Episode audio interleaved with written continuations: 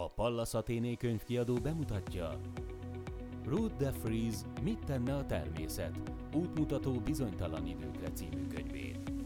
A változó klíma és a globálisan összekapcsolt gazdaságok ikersárkányai alakítják a jövőt. Figyelmeztet Ruth de Vries. A fenntartható fejlődést kutató professzor szerint a 20. század elbizakodottsága, amely szerint kollektív tudásunk elegendő a jövő előrejelzéséhez és megtervezéséhez, mehet a sűjesztőbe.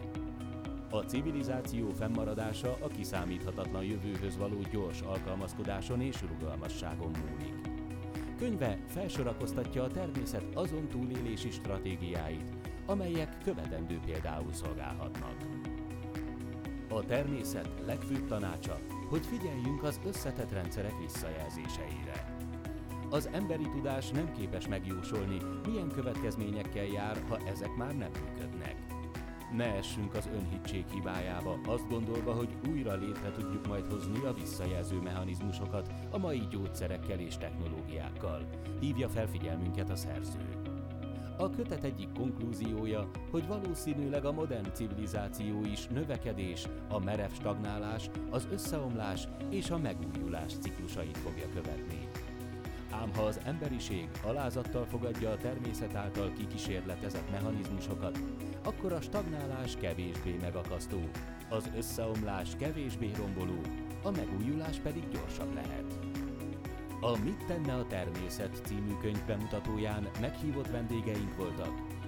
Mészáros Szilvia, a Kék Bolygó Alapítvány társadalmi és nemzetközi kapcsolatokért felelős vezetője. Gyura Gábor, a Magyar Nemzeti Bank fenntartható pénzügyek főosztály vezetője.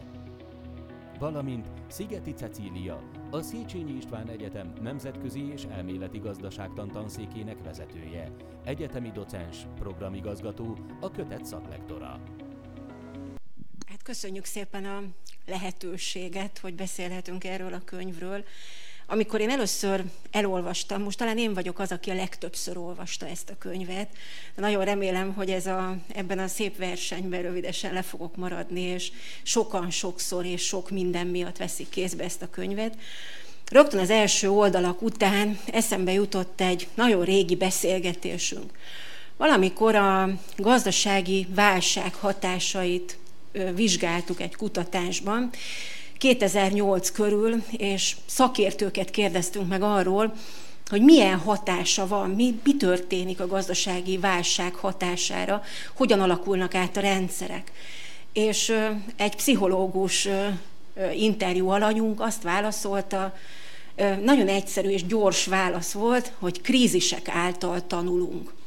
És nekem nagyon sokszor eszembe jut az, hogy nyilván amikor az ember a komfortzónájában mozog, akkor az nagyon kellemes, de igazából eredmények akkor születnek, amikor, amikor kilépünk ebből a komfortzónából.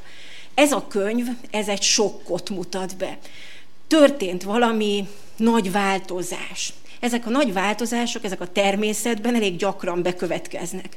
Akár egy betegség megjelenik egy, egy méh családban, vagy van egy erdőtűz, esetleg egy, egy kis mikro szervezetben, egy levélben elhal egy rész. Történik egy sok, hogyan válaszol a természet.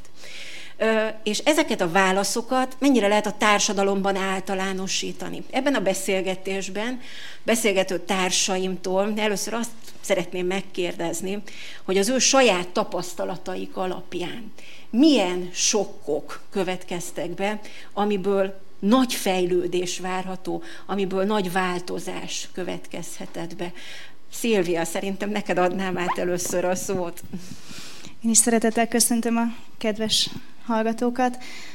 Igen, úgy gondolom én is, hogy, hogy, hogy ezek a típusú sokkok, akár a, a, a, ha a történelmi változásokra gondolunk, akár a, a, az evolúcióra, vagy a, a, a kortörténetre, elképesztően nagy változásokat tudnak, tudnak produkálni a, a, abban, ahogy az emberek viszonyulnak egymáshoz, a természethez. És most az a, az a válság, amin túl vagyunk, és remélhetőleg túl vagyunk, és talán nem kell már újra élnünk a, a pandémiának egy következő ö, etapját, és, és ilyen mértékű krízisét, azt gondolom, hogy mindannyiunkra egyenként olyan hatással volt, amit, amit az életünkben még sosem tapasztaltunk meg.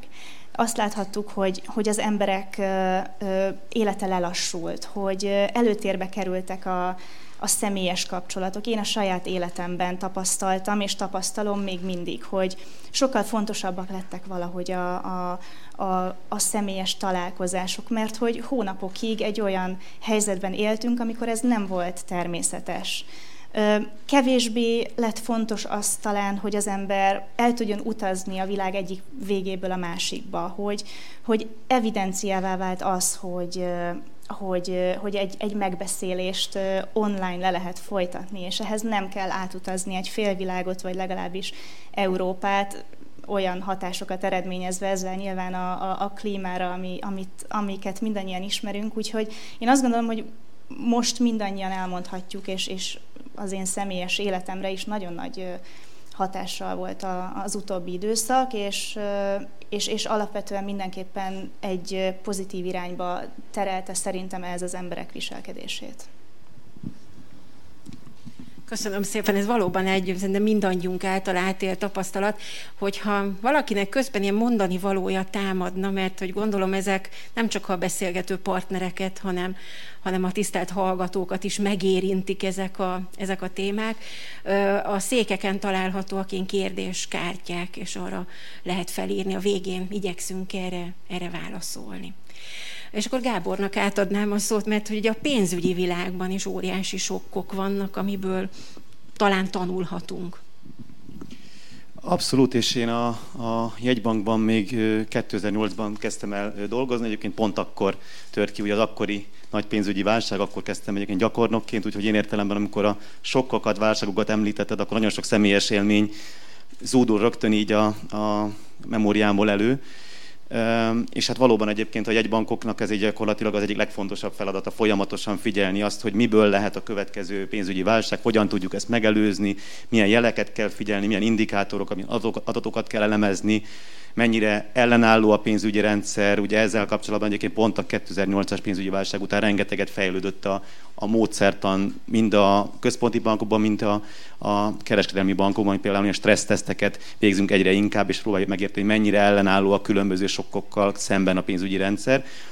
Hogyan ez a könyvhöz, és nagyon sok szálon egyébként jön a könyvhöz, csak egyet hagy említsek ezek közül. Ö, tulajdonképpen az elmúlt néhány év egy változást hozott, mert mindeddig egyáltalán nem vettük be ebbe a válság megelőző gondolkodásba a természetet. Tehát, hogy folyamatosan vizsgáltuk, hogy mi történik akkor, hogyha nagy árfolyam elmozdulás történik, nem ingatlan piaci összeomlás, tőzsdei dotcom buborék kipukkad, és a többi. Tehát én klasszikus pénzügyi, gazdasági, reálgazdasági sokkokban gondolkodtak korábban csak például a jegybankok, meg úgy általában a kockázatkezelési szakma, és az elmúlt években viszont nagyon-nagyon gyorsan bejött a gondolkodásba, hogy hoho, de itt a klímaváltozás velünk, itt van rengeteg más fenntarthatósági probléma, ökológiai katasztrófák árnyékában élünk. Na ez hogyan hat viszont a gazdaságra, a pénzügyi rendszerre, és ez egyébként nálunk is az MNB-ben most egy ilyen nagyon fontos, forró téma, és nagyon sok gondolatot szül bennünk, és az ilyenek az egyébként pont az ilyesmi könyvben nagyon sok muníciót is tudnak adni.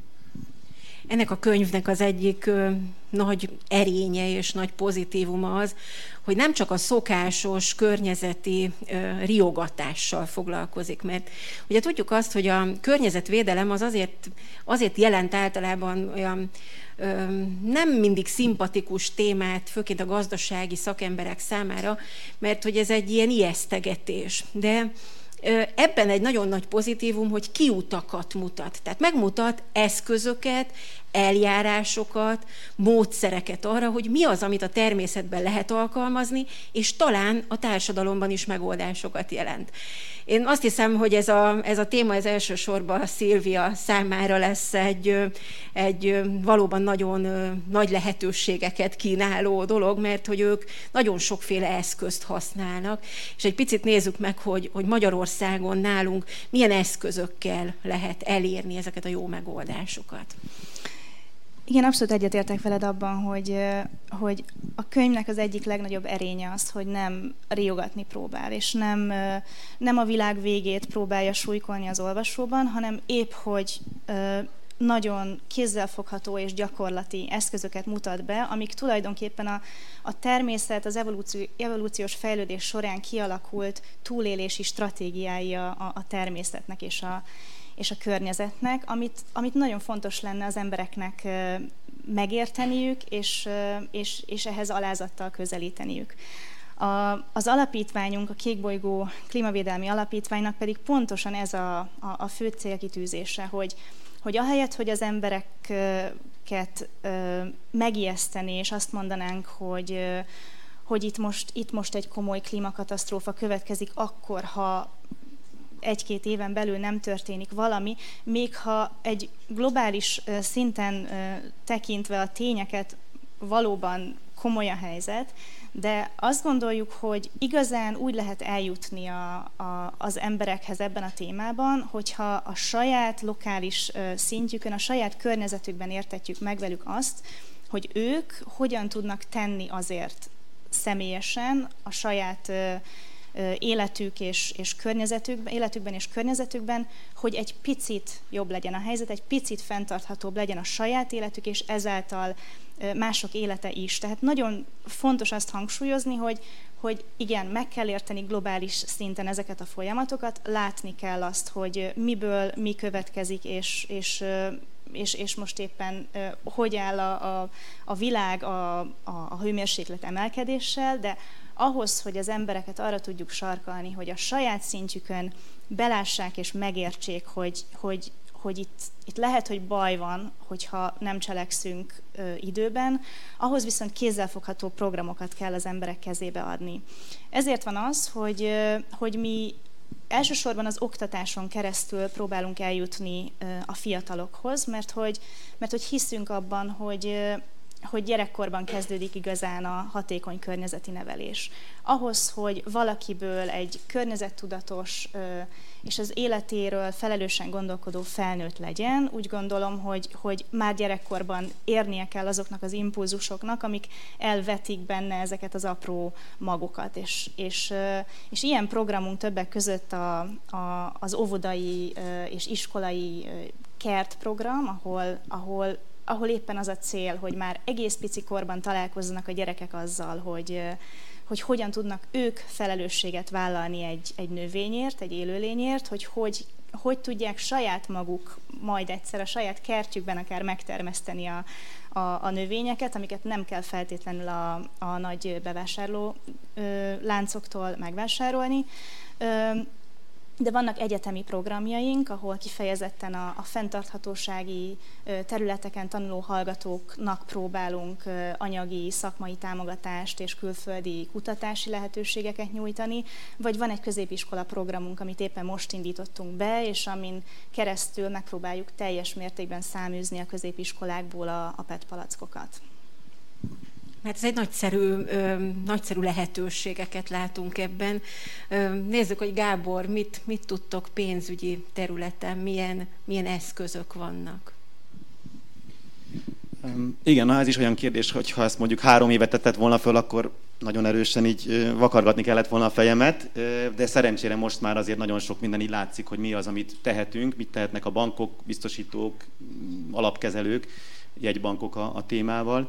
És az első egyébként olyan valami, amivel Szilviához tudok is kapcsolódni. Itt is egyébként az egyik kulcsa az egésznek, hogy egyedi szinten egyébként megértetni mondjuk a pénzügyi szervezetekkel, mondjuk egy bankkal, hogy őt ez hogyan érinti amikor ugye klímaváltozásról beszélünk, és mondjuk ilyen 2040, meg 2050-es, meg hasonló dátumok pörögnek, és akkor ja, hát ez igazából ez ugye egy átlagos hitelnek a, a futamideje jóval rövidebb ennél, hát ez nincs, nincs teendő, ugye ez volt tulajdonképpen régebben azt gondolom a szemlélet, de, de ez változik és ehhez valóban az volt a, a kulcs nálunk is szerintem, hogy ezt valahogy le kell hozni így a földre, és azt megérteni, hogy egyrészt a klímaváltozásnak már most is érezzük ugye a hatásait, és ez, ha más nem, minimálisan ez egy fokozódó kockázati faktor a bankokra vonatkozóan, ez az ő saját biztonságosságos biztonságosságukat, stabilitásukat, jövedelmezőségüket tudja negatívan befolyásolni, nem figyelnek rá, nem kezelik, mint kockázatot, akkor az előbb-utóbb nekik is rossz lesz.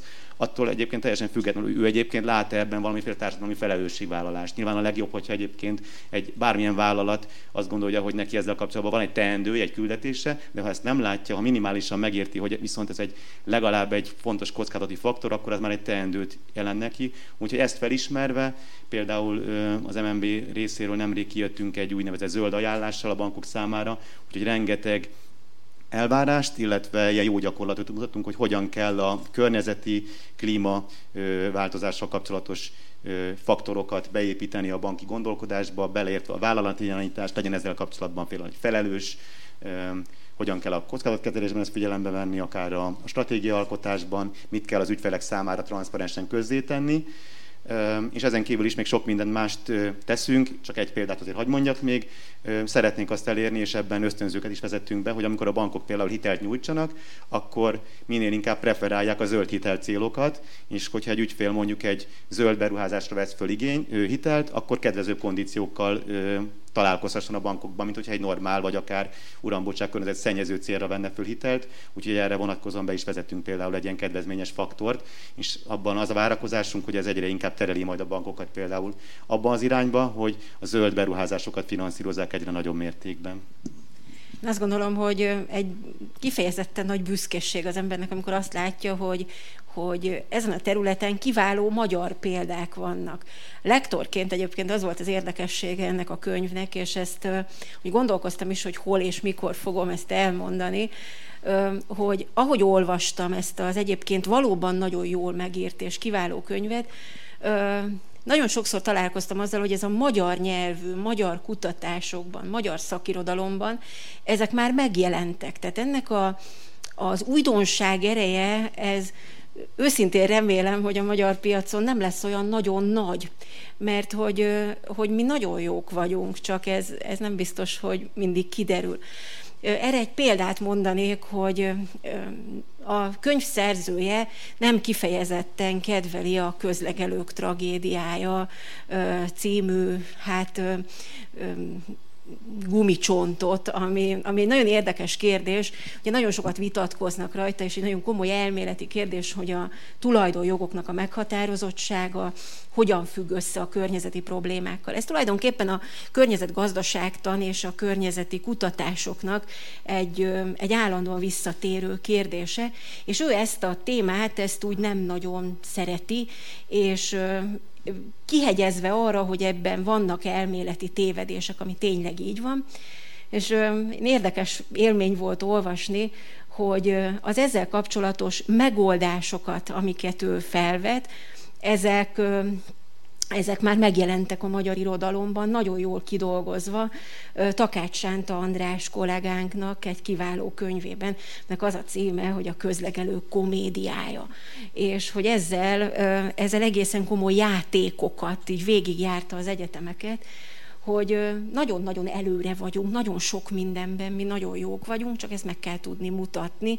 És hogy ez a könyv egy picit arra is jó lenne, hogy, hogy legyen bennünk elég bátorság abban, hogy megmutassuk saját magunkat, a saját jó gyakorlatainkat. Itt Szilvia és Gábor is mondtak nagyon jó példákat arra, hogy hogyan, hogyan lehetne, mit lehetne, mit lehetne itt csinálni. Én azt gondolom, és ez a korábbi beszélgetéseinkben megfogalmazódott, hogy itt két érdekes ellentét pár van. Az egyik az az, hogy a változáshoz kell egy sok, kell valami, ami átvíz bizonyos dolgokat.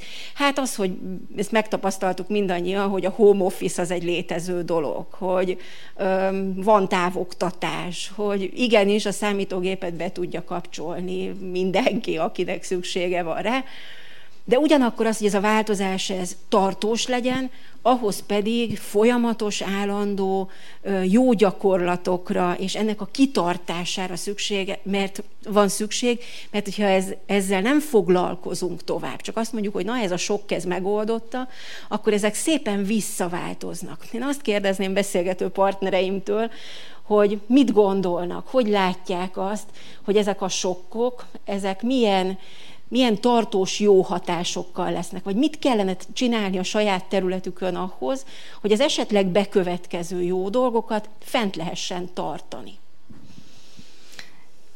Én akkor magamhoz ragadnám a szót. Én, én úgy gondolom, és most itt a pandémia kapcsán is azt látom, hogy itt két irányból kell érkeznie a, az impulzusoknak. Egyrészt, egyrészt alulról, tehát nagyon fontosak szerintem a közösségi szintű alulról jövő kezdeményezések, és azok a típusú ö, programok, jó gyakorlatok, ahol, ahol, ahogy az előbb is mondtam, az emberek belátják, hogy, hogy hogy igenis képesek tenni azért, hogy egy picit fenntarthatóbb legyen a saját életük, és ez aztán szépen átterjed a, a közösségeken belül mások gyakorlatába is. És nagyon fontos ugyanakkor az is, hogy a, a rendszerek szintjén történjenek változások. Tehát a szerző nagyon sokat beszél a könyvében arról, hogy, hogy a hálózatosodás egyrészt nagyon fontos, és egy, egy, egy, egy egészen elengedhetetlen részévé vált a, a modernkori civilizációnak. Tehát az, hogy a, a, az élelmiszerellátás, a kereskedelmi láncok, ö, ö, a, a, az utazások, tehát globálisan olyan összekapcsoltá vált a világ, hogy, hogy pont emiatt a nagyon kifinomult és nagyon-nagyon komplex rendszer szintű gondolkodás miatt nem vagyunk mindig elég rugalmasak ahhoz, hogy adaptálódni tudjunk. Tehát valahogy én úgy érzem, hogy két irányból kell jönnie ezeknek a, a, a változásoknak, és, és igen, most a, a, a, a, a legutóbbi, a pandémia kapcsán abszolút azt látom én is, hogy, hogy nagyon lelkesek vagyunk még, és próbáljuk fenntartani a, a, az akkor kialakított jó vagy jobb gyakorlatainkat, de azért lassacskán elkopnak ezek. Tehát én azért nem gondolom azt, hogy, hogy itt folyamatosan ö, sokkoknak kell, hogy legyünk kitéve azért, hogy ö, változást indukáljunk, de az biztos, hogy, ö, hogy, hogy valahogy meg kell találnunk azt a módot, ahogy kicsit rugalmasabban együtt tudunk működni a, a, a, a természettel és a, a, az élet olyan változásaival, amikre sajnos nem tudunk mindig számítani bízunk benne, hogy ezek, ezek valóban előre, előre vezetnek, és nem veszik el az összes, összes pozitív dolog. Tehát tényleg ez egy nagyon fontos megállapítás, azt hiszem, hogy jó lenne, hogyha nem kellene mindig sokkokkal találkoznunk ahhoz, hogy, hogy a dolgok bekövetkezzenek. Gábor, te hogy látod? Én most nem is annyira a Covid-ra, mint, mint sokra, hanem picit még visszagondolnék, a, ha már szóba került a legelején a 2008, és egy másik akkori devizaiteles válság, és ugye Valóban ugye vannak olyan válságok, amik, amik borzasztóan fájdalmasak, nagyon sok tragédia kapcsolódik hozzá, mind személyesen, mind akár gazdaságilag, de utána egyszer vége van, és akkor utána valahogy tanulunk belőle, megerősödünk. Ugye ilyen maradva devizahitelezésnél is, hogy, hogy azon túl, hogy nyilván rengeteg személyes tragédia kapcsolódik hozzá, de megtanultuk azt, hogy mi az, hogy árfolyam kockázat, és, a, és tulajdonképpen ez ma már gyakorlatilag beépült a lakosság pénzügyi kultúrájába. A bankok is sokkal jobban kezelik ezeket, a szabályozó is tanult, ugye rengeteg szabályt hoztunk, hogy ne legyen legközelebb ilyen devizahiteles katasztrófa. Most, hogyha áttérünk viszont így az ökológiai kockázatok, ökológiai problémáknak a világába, akkor azért ott én nagyon félek, hogy esetleg ö, ö, lesz-e olyan jellegű, úgymond ilyen megállási pont, amikor az van, hogy igen, megégettük magunkat, de megtanultuk, hogy ezt nem szabad így tovább csinálni, és máshogy kell működnünk, vagy pedig ugye, és ezzel kapcsolatban is nálam sokkal szakavatottabb tudósok sokat írnak ugye ezekről a visszafordíthatatlansági pontok, vagy tipping pointok, amikor esetleg maga a klímaváltozás átfordul egy olyan ilyen melegház forgatókönyve, amikor ugye kiszabadul a permafrostból a metán, és a többi is egy ilyen óriási ördegi körök kialakulnak, és akkor nem ilyen két-három fokos felmelegedés, hanem akkor 8-10 meg egyéb ilyen extrém dolgok kialakulhatnak. Vagy egy másik probléma, hogy sokat foglalkozik a biodiverzitással vagy a diverzitással is maga a könyv. Ugye, hogy a fajoknak a az eltűnése, kihalása, ugye az nem visszafordítható. Ott olyan nincs olyan, hogy megtanultuk, és akkor most létrehozunk majd új fajokat, hanem ott, ami elveszett, az elveszett, és ezek nagyon ijesztő dolgok egyébként ilyen értelemben, úgyhogy ez nem túl pozitív válasz a kérdésedre. Nem tudom pontosan, hogy tudom kikerekíteni. Mondom, szerintem vannak olyan válságok, amiből megerősítve tudunk kijönni, bízunk benne, hogy ezek az ökológiai fenyegető válságok, ezek is meg tudjuk úgy fékezni őket, hogy még valamilyen szinte jól kijöjjünk belőlük. Szerintem nagyon ijesztőek egyébként a, mind, amik nem is annyira az ebben a könyvben felvázolt, ugye ez nem egy riogatós könyv, ezt is egyetértek, viszont van nagyon sok megalapozott riogatós könyv, amik pont arra utalnak minket, hogy, hogy lehetnek visszafordíthatatlan negatív következmények is. Igen, ehhez pont most, amíg, amikor említetted a beszélgetést megelőző beszélgetésünkből, arról, arról volt szó, hogy hát el lehet végezni akár egy közgazdasági szakot anélkül, hogy valaki úgy találkozna azzal, hogy környezet. Tehát ha mondjuk egy közgazdasági szak középiskolából jön, és beiratkozik egy gazdasági főiskolára, akkor szerencsés, vagy hát kevésbé szerencsés esetben úgy lehet belőle mondjuk könyvelő, hogy egyáltalán semmiféle környezeti tárgyat nem tanul. És megészen meglepő dolgok történnek, amikor a populációt, vagy a kihalást említetted, ugye tanítjuk környezetgazdaságtanból a populációs görbét. És ugye a populációs görbe az sosem az origóból indul. Ez egy ilyen kettessér való feladat, hogy miért nem onnan indul, mert hogy a nulla állatnak nem lesznek valószínűleg utódai. Tehát, hogy kell, kell, hogy legyen egy bizonyos mennyiség, amiből elindulunk. És én ez, mindig azt gondoltam, hogy ez egy ilyen kicsit poénos feladat, így a, a kettesér, hogy ugyan már miért nem indul origóból a populációs görbe, és meglepő módon ez nagyon sokak számára kérdéses volt, hogy a nullából miért nem lehet. Mert hogy hát ez egy olyan fiktív dolognak tűnik, de hogy az állatvilág, meg a növényvilág, az nem egy fiktív, hanem az úgy van. Tehát az úgy fizikailag létezik. És ha ezzel nem foglalkozunk, akkor ezzel elég komoly gondok lesznek. Nem tudom, hogy a, az idővel hogy állunk, és merre felé kellene, kellene fordulnunk.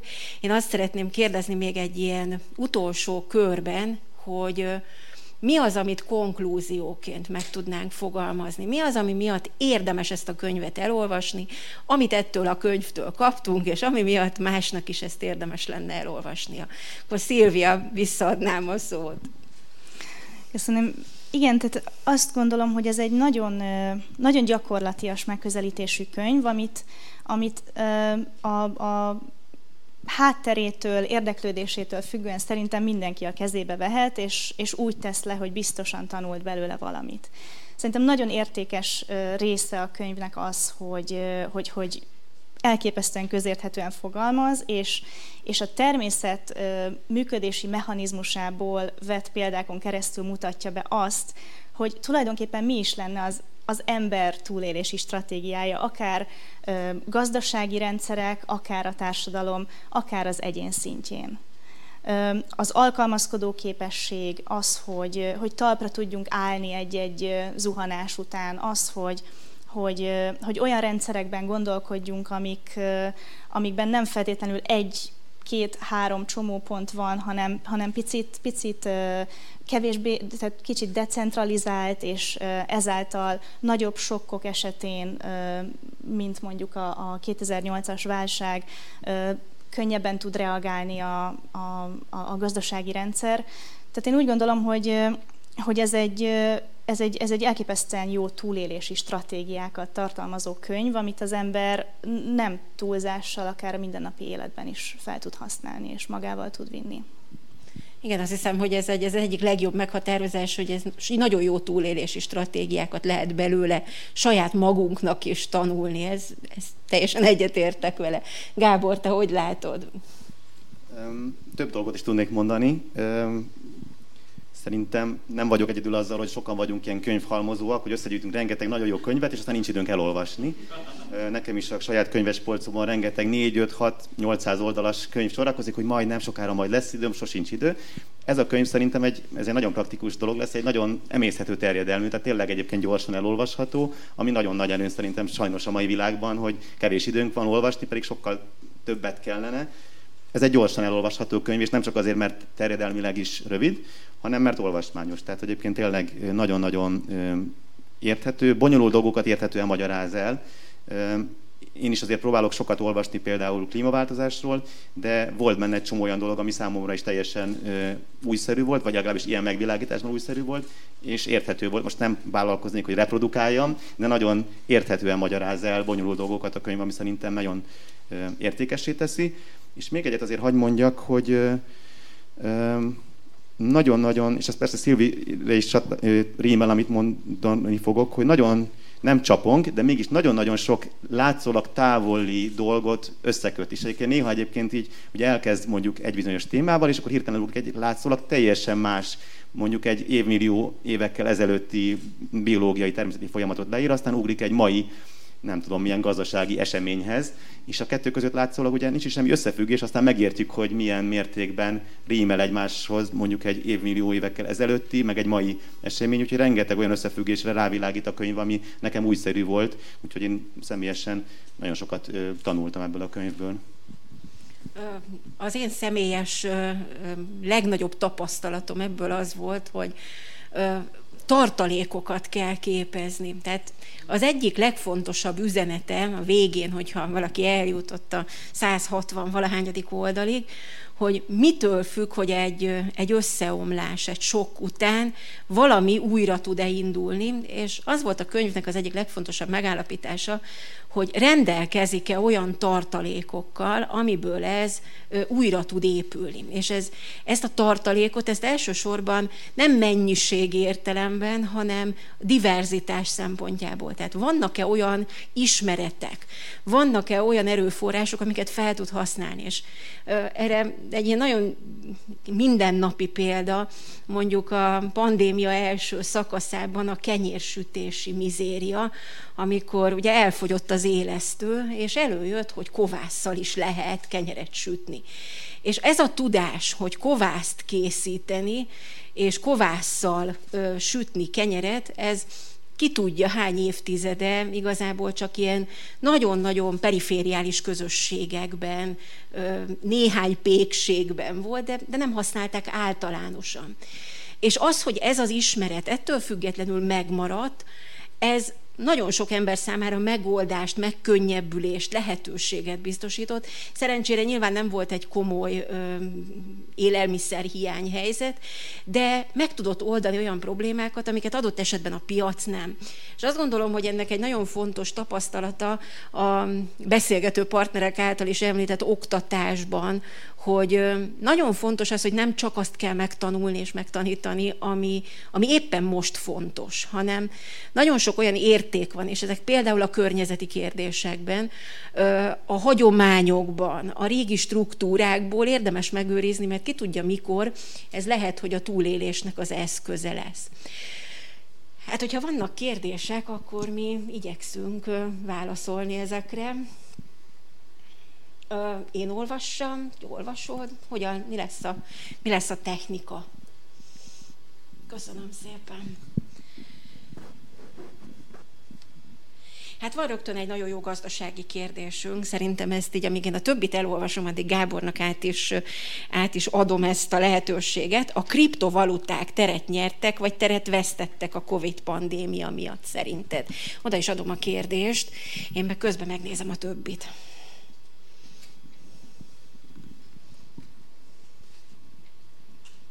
Hát megmondom őszintén, a, nem vagyok szakértője a kriptovalutáknak, én ezt egy viszonylag inkább ilyen szkeptikus táborba sorolom magamat, nem is vagyok elfogulatlan a témában. A személyes benyomásom az, hogy egyébként inkább egyelőre nehéz erre egy ilyen fekete-fehér választ adni, de összességében talán inkább talán teret nyernek, vagy legalábbis több faktor van abban az irányban, hogy teret nyernek, de azért itt most hihetetlenül forrong ugye ez a világ.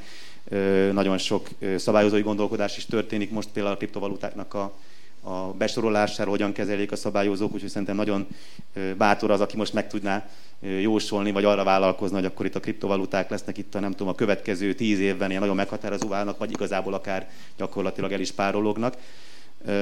Annyit azért hozzátennék ilyen zöld szempontból, megint csak a könyvhöz is kapcsolódva, hogy itt azért szerintem az minimum nagyon fontos, hogy az energia fogyasztása az ezekhez kapcsolódó technikáknak. Jól tudom, itt is már egyébként törekednek, ugye itt a bitcoinról lehet tudni, hogy iszonyatosan, iszonyatos energiapazarló maga a technika, tehát hogy ez a bányászat, ez valami egészen ilyen horribilis számok röpködnek, hogy ilyen országnyi méretű energiafogyasztásra jár együtt a bitcoin bányászat. Én úgy tudom, hogy most már az újabb kriptovaluták azok ilyen értelemben már mérsékeltebbek, de mindenképpen azt tudnám mondani, hogy ennek az egésznek van egy ilyen pénzügyi aspektusa, meg egy ilyen biztonsági aspektusa, hogy jó vagy nem jó a kriptovaluta, és van ennek egy ökológiai aspektusa egyébként, hogy mivel jár együtt a kriptovalutáknak az esetleges térnyerése. Hát köszönöm szépen, szerintem ebből mindannyian tanultunk valamennyit. Én sem vagyok a kriptovalutáknak szakértője. Van egy ilyen dupla kérdésünk, ami szerintem mindkét beszélgető partneremnek jó lehetőséget kínál. Az első az, hogy mekkora esélyét látják annak, hogy a természet által kínált javaslatokat a világ döntéshozói, a társadalom átveszi. Tehát mennyire fog ez, ez bekerülni a, a döntéshozásba? Én úgy gondolom, hogy idővel egyre inkább. Tehát azt, azt látjuk világszerte, hogy, hogy, hogy, hogy egyre inkább belátják az emberek társadalmi, személyes társadalmi, gazdasági és döntéshozói szinten is azt, hogy, hogy idővel lépnünk kell azért, hogy, hogy itt megállítsuk a, a, a nagyon meredek folyamatokat. Úgyhogy, úgyhogy én abszolút bizakodó vagyok a tekintetben, hogy ez idővel be fog épülni a, a döntéshozatali folyamatokba is. Gábor, ti mit láttok? Szerintem itt, itt nagy fejlődés van a, a pénzügyi világban, legalábbis Magyarországon. Igen, sok gondolkodás folyik, hogy mennyi minden tanulunk, vagy nem tanulunk a természettől, azt még azért így nehéz men ebben állásfoglalni az biztos, hogy önmagában, hogyha megjelenik egy ilyen könyv, az növeli az esélyét, mert egyébként szerintem azért sok minden olyan dolog van ebben, ami, ami újszerűen fog hatni. Tehát lehet, hogy egyébként, hogy mindenki látott már például a hangyát, de hogy mit tanulhatunk a hangyáktól egyébként, az szerintem újszerű lesz egyébként, ha minél többen elolvassuk a, a, a könyvet. Úgyhogy én értelemben, mint, mint egy szabályozó hatóságnál dolgozó kolléga is mondom, hogy, hogy át kell gondolni, mit lehet ebből megtanulni. Viszont egyébként az, anélkül, hogy megint csak riogatnék, de nekem, amikor olvastam, egy ilyen fájó gondolat is volt, hogy te jó, mennyi értékes dolog van a természetben, mennyi mindent tudunk tőlük tanulni, de ugye az, hogy, pusztul a természet, az egyre inkább ugye azzal is együtt jár, hogy mindez a sok válasz, meg bölcsesség, ami egyébként jelen van a természetben, ahogy ez is szépen egy idő után szűkül, vagy akár el is tud, vesz, el is tud veszni. Úgyhogy bízunk benne, hogy minél hamarabb megtanuljuk a megfelelő tanulságokat. Igen, ez, ez talán, talán jó lesz, hogyha ez a könyv eljut a megfelelő, megfelelő helyekre és pontokra. És akkor nézzük még egy utolsó kört, hogy Szerintem ez is egy nagyon izgalmas kérdés, és ez egy magas, magas labda. Magyarországnak van-e valamilyen speciális adaptációs előnye?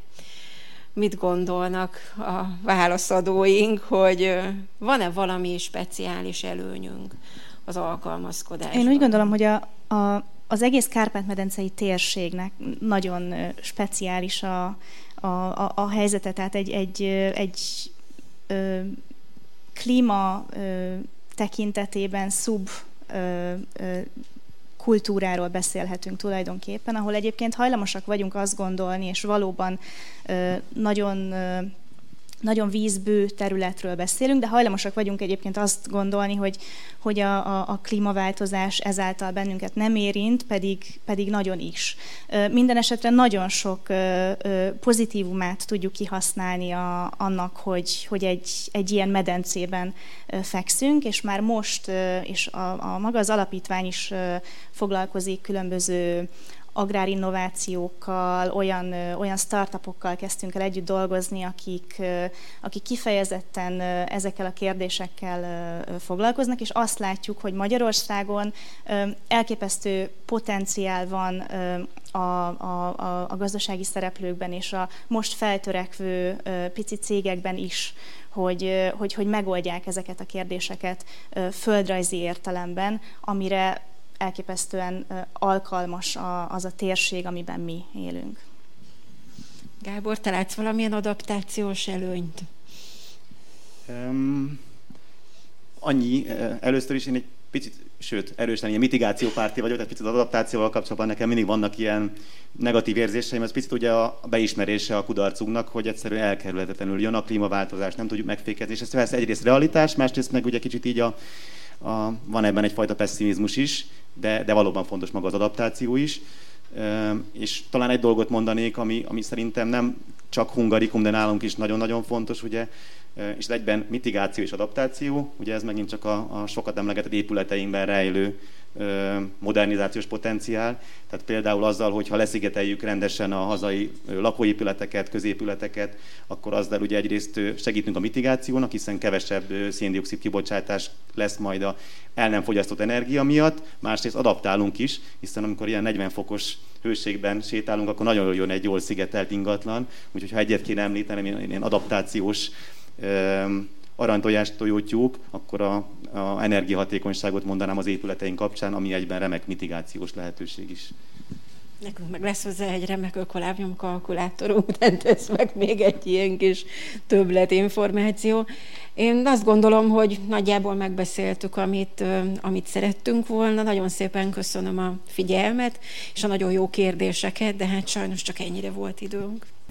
Ruth de Vries Mit tenne a természet című könyvét keresse a Pallas Athéné könyvkiadó webshopjában vagy a Bölcsvárban található könyvesboltjában. Köszönjük megtisztelő figyelmét! Ha tetszett műsorunk, várjuk Önt a következő adásunk alkalmával is!